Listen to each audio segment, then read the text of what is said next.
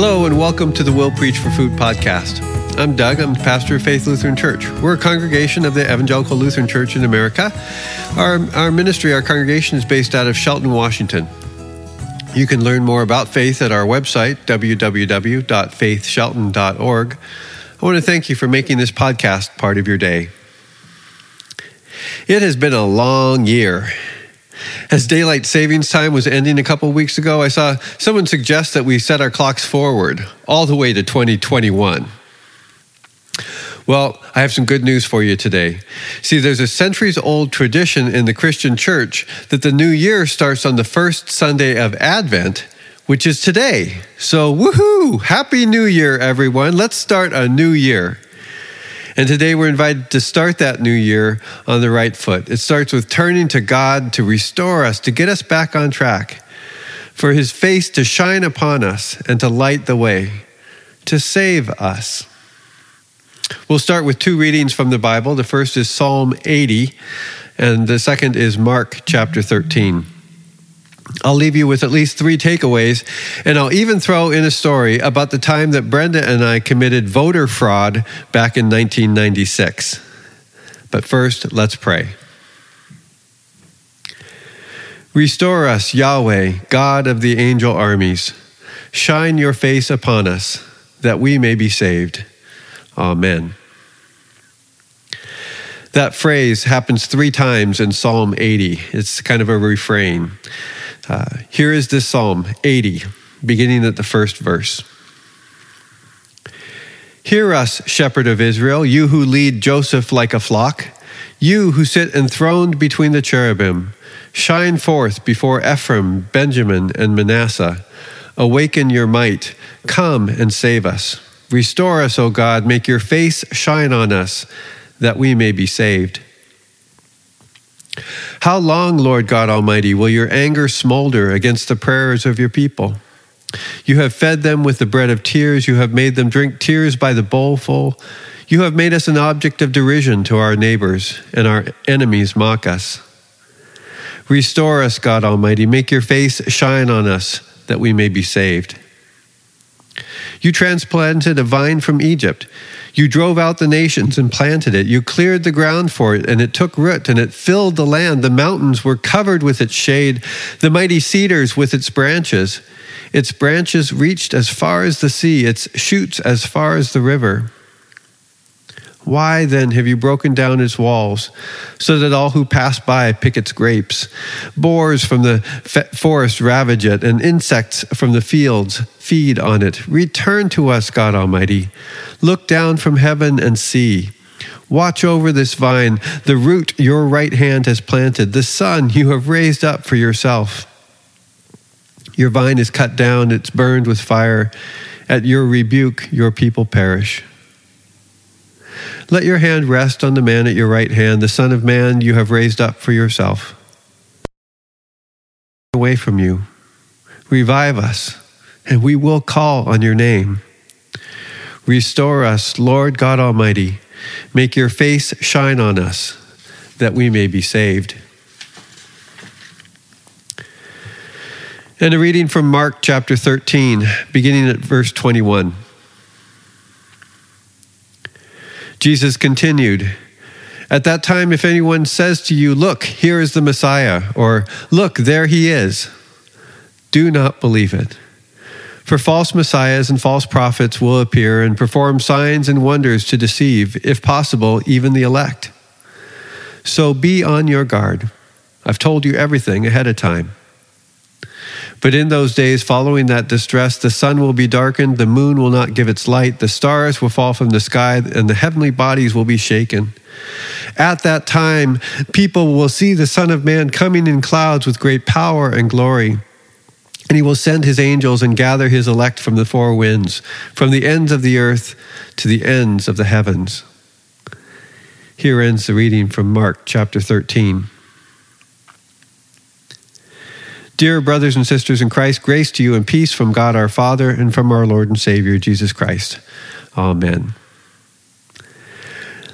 Let's take a look at Mark chapter 13 briefly.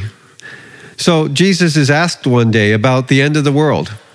Now, back in those days, everybody was convinced that things had gotten so bad that the world was surely coming to an end.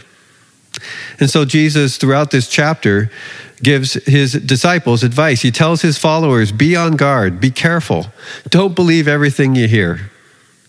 He tells them that false kings will use God's name to con people into believing that he alone can save the nation. Jesus tells his followers get ready for wars, for conspiracy theories, and mass protests. There will be natural disasters, pandemics, and toilet paper shortages. Don't be surprised, he says, when councils and commissioners start arresting people for no reason. Governors and kings will use regular citizens as pawns in their corrupt power games and litigation. Families will come to blows over politics at Thanksgiving dinner. False prophets and grifters will be out on the streets and on the internet preying on fear and promising prosperity to anyone who will listen and subscribe to their so called gospel. This is how it is, Jesus says. I'm telling you ahead of time. So stay calm and stand tall. Don't believe everything you hear, he tells them.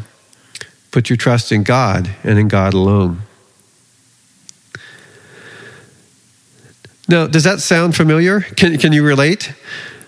Here's the thing details change over the centuries, but the urgency, the danger, and the uncertainty of life on planet Earth is pretty consistent. And so Psalm 80 was written well, 700 years before the time of Jesus. And in this psalm, the, the, names and the locations listed in the first couple of verses Joseph, Ephraim, Benjamin, Manasseh these are all territories that were part of the northern kingdom of Israel. And that's the part that was invaded and destroyed by the Assyrian Empire in about 721 BC. And so most folks figured that this song emerged as the people of God in northern Israel were seeing their whole world come crashing down around them. Everything they ever knew and loved, their homes, their nation, their way of life, all of it was being taken away. God, how can you let this happen?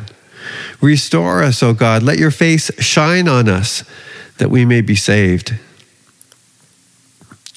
This song portrays God as a shepherd leading a flock to safety.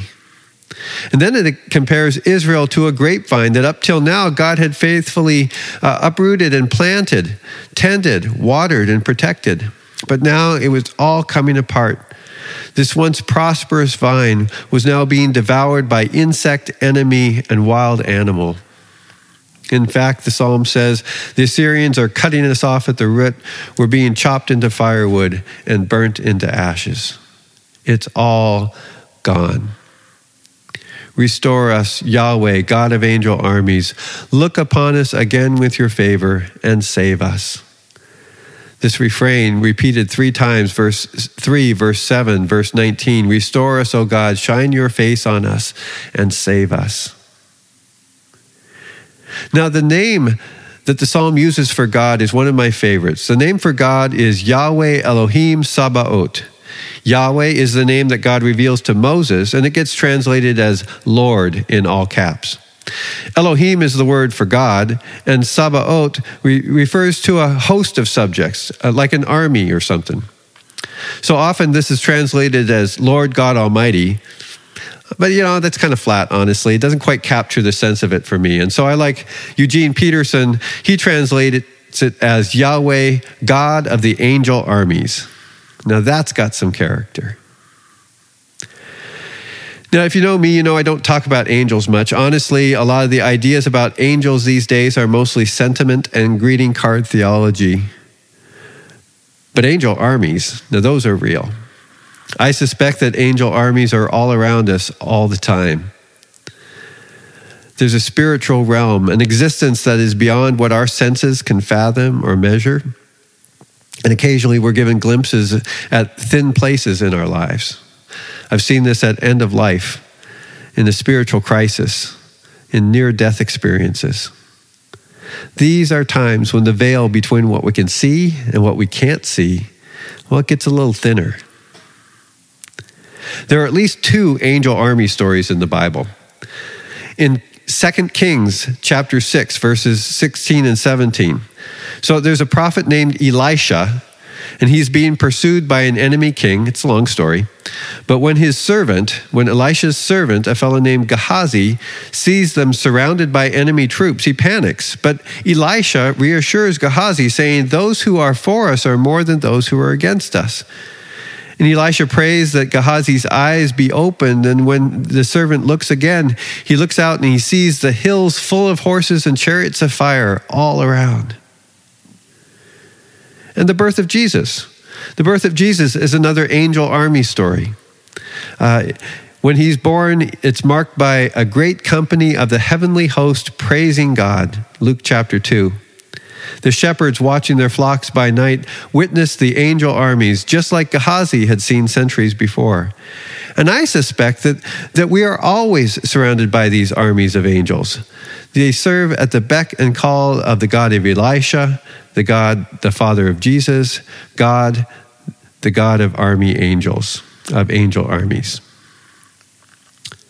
So, to bring it full circle, then, the prayer of the scripture, the prayer of Psalm 80 Restore us, O God, shine your face on us and save us. And so we pray this, and God answers our prayer. God sends Jesus. God is the spitting image of the Father, the face of God. And the Bible calls Jesus the light that shines in the darkness, which the darkness cannot overcome. And so God, God's face in Jesus shines on us, and we are saved. The name Jesus is Jeshua, Jesus, the God who saves. And then Jesus commands us to let our lives, our light, shine before others, to be image bearers of the God of angel armies, bringing light, bringing salvation to a world of image bearers. This is the restoration, the salvation of Israel prayed for in the Psalms, foretold by the prophets, revealed in Jesus, animated by the Holy Spirit, playing out today, right here, right now in 2020. This is how God intended it to be. And so God in Christ alone can save us, and God in Christ has saved us. That's why the birth of Jesus was marked with the angel army choir. And then Jesus died, rose from the dead, ascended to heaven, and promises to come again to finally establish the kingdom of God, the kingdom of light and justice and mercy and love, a kingdom without end. The Bible ends with the fulfillment of the longing for God's face to shine upon God's people. The throne of God will be in the city, and his servants will serve him. They will see his face, and there will be no more night. They will not need the light of a lamp or the light of the sun, for the Lord God will give them light, and they will reign forever and ever. Revelation chapter 22. So it's a new year. And with the start of a new year, the invitation of Scripture is to renew your hope in God. Look, it's rough out there, but what Jesus tells us is it's always been rough out there.